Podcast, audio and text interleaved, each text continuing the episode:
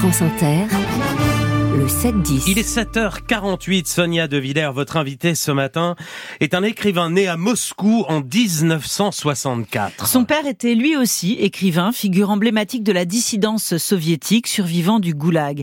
Il s'appelait Andrei Signevski. Lui, le fils, il arrive en France à l'âge de 10 ans, il déploie une œuvre littéraire dont la Russie, celle de Vladimir Poutine aujourd'hui, occupe le cœur battant. C'est drôle, c'est mordant, c'est cinglant. Dans la famille, on sait ce que c'est que d'être Bonjour Yegor Gran. Bonjour. Hier, en clôture d'une conférence de soutien à l'Ukraine, Emmanuel Macron a déclaré qu'on ne pouvait plus exclure l'envoi de troupes occidentales. Vous imaginiez un jour entendre ces mots dans la bouche d'un président français? Bah, mieux vaut tard que jamais. Alors, je ne sais pas si on va envoyer des troupes au sol. J'espère que non. J'espère qu'on aura suffisamment de matériel à fournir à l'Ukraine le plus rapidement possible. Euh, mais on est en guerre, c'est ça le, le message qu'il faut bien qu'on comprenne.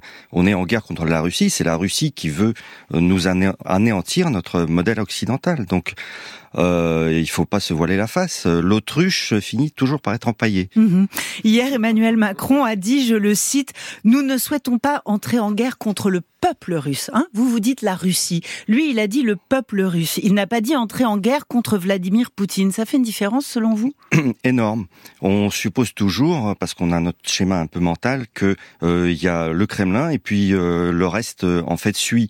Eh bien non. Euh, en dessous du Kremlin, il y a le peuple russe et qui malheureusement, hein, c'est notre malheur et le malheur de l'Ukraine, en très grande majorité soutient Poutine et au-delà de Poutine même n'a rien contre l'idée d'envahir l'Ukraine. C'est ça. C'est-à-dire que sur Twitter Yegor Gran, vous avez posté ce message il y a 3-4 jours. Le fond du problème, c'est que la majorité des Russes, 1 aime Poutine, 2 ne voit aucun inconvénient à liquider l'Ukraine, 3 vit dans un fantasme de grandeur historique, 4 a fait de l'anti-humanisme une vertu. La majorité des Russes? Hélas, mais oui. Euh, mais il faut, pour, pour s'en apercevoir, il faut quitter Moscou et Saint-Pétersbourg et s'intéresser à ce qui se passe en province. C'est ça. Voilà, et en province. Et les médias occidentaux ne regardent pas ce qui se passe en province. Mais bien sûr, non seulement les médias occidentaux ne regardent pas, mais même l'intelligentsia russe ne regarde pas, contrairement à ce qui se passait bien avant. On se souvient euh, des écrivains du 19e siècle qui s'intéressaient beaucoup au, au, peuple de base, aux gens simples. Mhm. Aujourd'hui, absolument pas. C'est ce que vous appelez les zombies. Au début de la guerre en Ukraine, vous avez publié chez POL ce livre Z comme zombie. La Russie devenue zombie land. Elle s'est dézombifiée la, la Russie? Euh, pas vraiment, parce que euh, comment dire, euh, quand on regarde ce qui se passe en Ukraine, qui commet les crimes de guerre Ce n'est pas Poutine en personne, ni le Kremlin en personne, ni les oligarques. C'est les soldats russes qui sont qui sont là à faire crimes de guerre sur crimes de guerre. et puis un autre indice quand même troublant, il n'y a pas le début du commencement d'un mouvement anti-guerre en Russie. Je parle pas encore une fois de Moscou, de Saint-Pétersbourg et de l'intelligentsia, mais mais euh, allez, allez prenez un tramway à Perm euh, au centre de la Russie, c'est à 23 heures de train de Moscou. Eh bien, vous vous apercevrez que personne dans ce tramway euh, n'est contre la guerre en Ukraine. Mhm. En Russie, justement, 500 000 hommes se sont engagés en 2023 et environ 50 000 de plus en ce seul mois de janvier cette année. Quel regard vous portez sur la mobilisation du, du, peuple russe? Ça va être un rouleau compresseur sans fin? Euh, non, je ne pense pas, honnêtement. Euh, tout simplement parce qu'ils veulent bien euh, qu'on envahisse l'Ukraine, mais ils veulent pas forcément y envoyer leurs enfants pour faire le job. Mm. donc il y a une sorte de de, de guerre par par proxy, hein, par russe proxy, par d'autres Russes. Voilà. Donc à un moment donné, quand même, les pertes étant effrayantes, mm. l'économie russe ne se porte pas si bien que ça, hein, contrairement à ce qu'on dit. On dit, on entend souvent le petit discours que les sanctions ne marchent pas, mais si elles marchent, les sanctions, on aimerait qu'elles marchent davantage, bien sûr, mais elle marche et petit à petit les problèmes vont s'accumuler. Euh, le prix des œufs a été multiplié par deux, euh, l'essence diesel commence à manquer. On a eu comme ça des, des, épisodes. C'est, euh, il y a des petites craquelures un peu partout. Mhm. Aujourd'hui, euh, l'équipe euh, d'Alexei Navalny recherche encore une salle pour un adieu public, hein, euh, pour des obsèques. Elle pourrait mobiliser des dissidents du Kremlin, des simples réflexes. Qu'est-ce que, qu'est-ce que vous attendez de ça, Yegor Gran? Vous, vous, pensez que la mort de Navalny a, a, a, suscité un sursaut, a créé un choc, a fait bouger l'opinion publique russe? Ah, On aimerait le croire, mais euh, en, en, réalité non.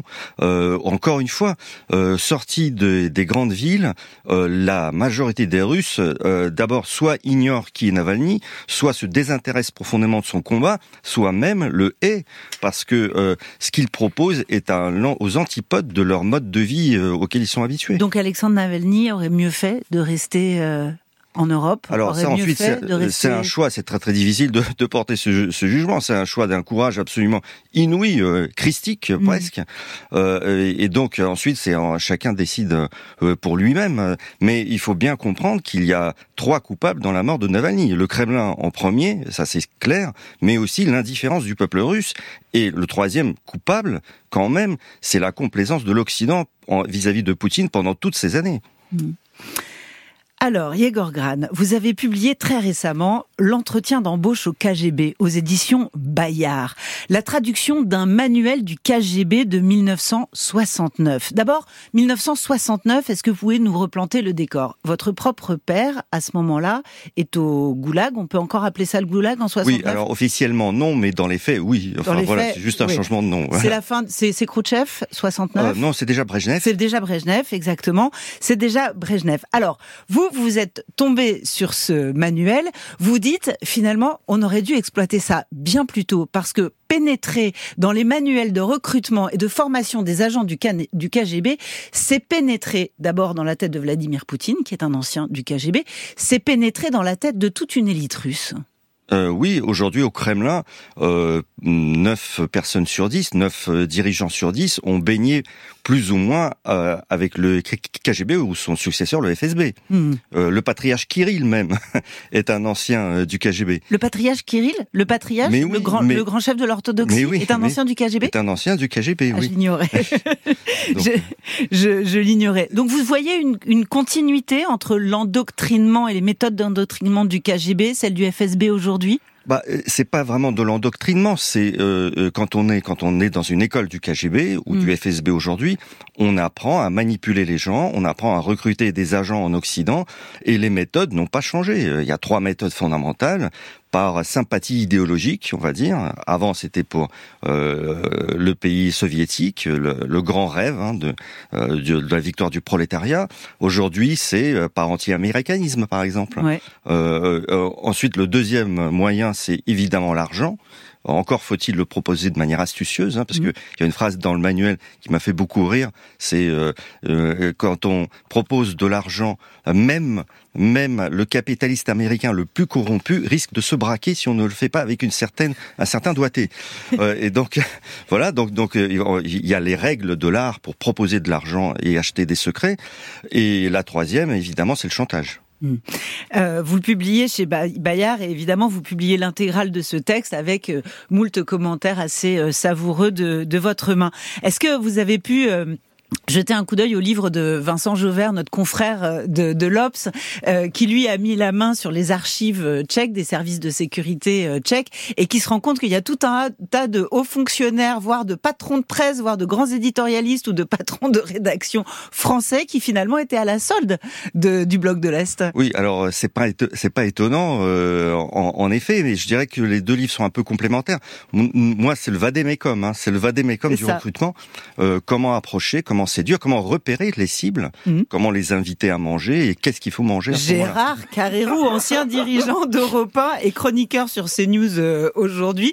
Gérard Carrérou qui apparemment les, les, déjeuners, la bonne chère, ça a fait beaucoup dans son dans son recrutement. C'est ce qu'on lit dans les notes des services tchèques. Oui, et ce que j'ai appris, enfin ce que j'ai appris, c'est que ça s'est terminé par une conversation de recrutement, ce qui est exactement le, le protocole enseigné dans le, dans le manuel. Dans le manuel. C'est-à-dire tout recrutement se termine par cette euh, cette étape obligatoire où en fait on signe parfois même matériellement, on signe quelque chose, une note de frais par exemple. Vous mhm. signez une note de frais, comme quoi un officier du KGB a payé votre resto, et eh ben ça y est, vous êtes cuit.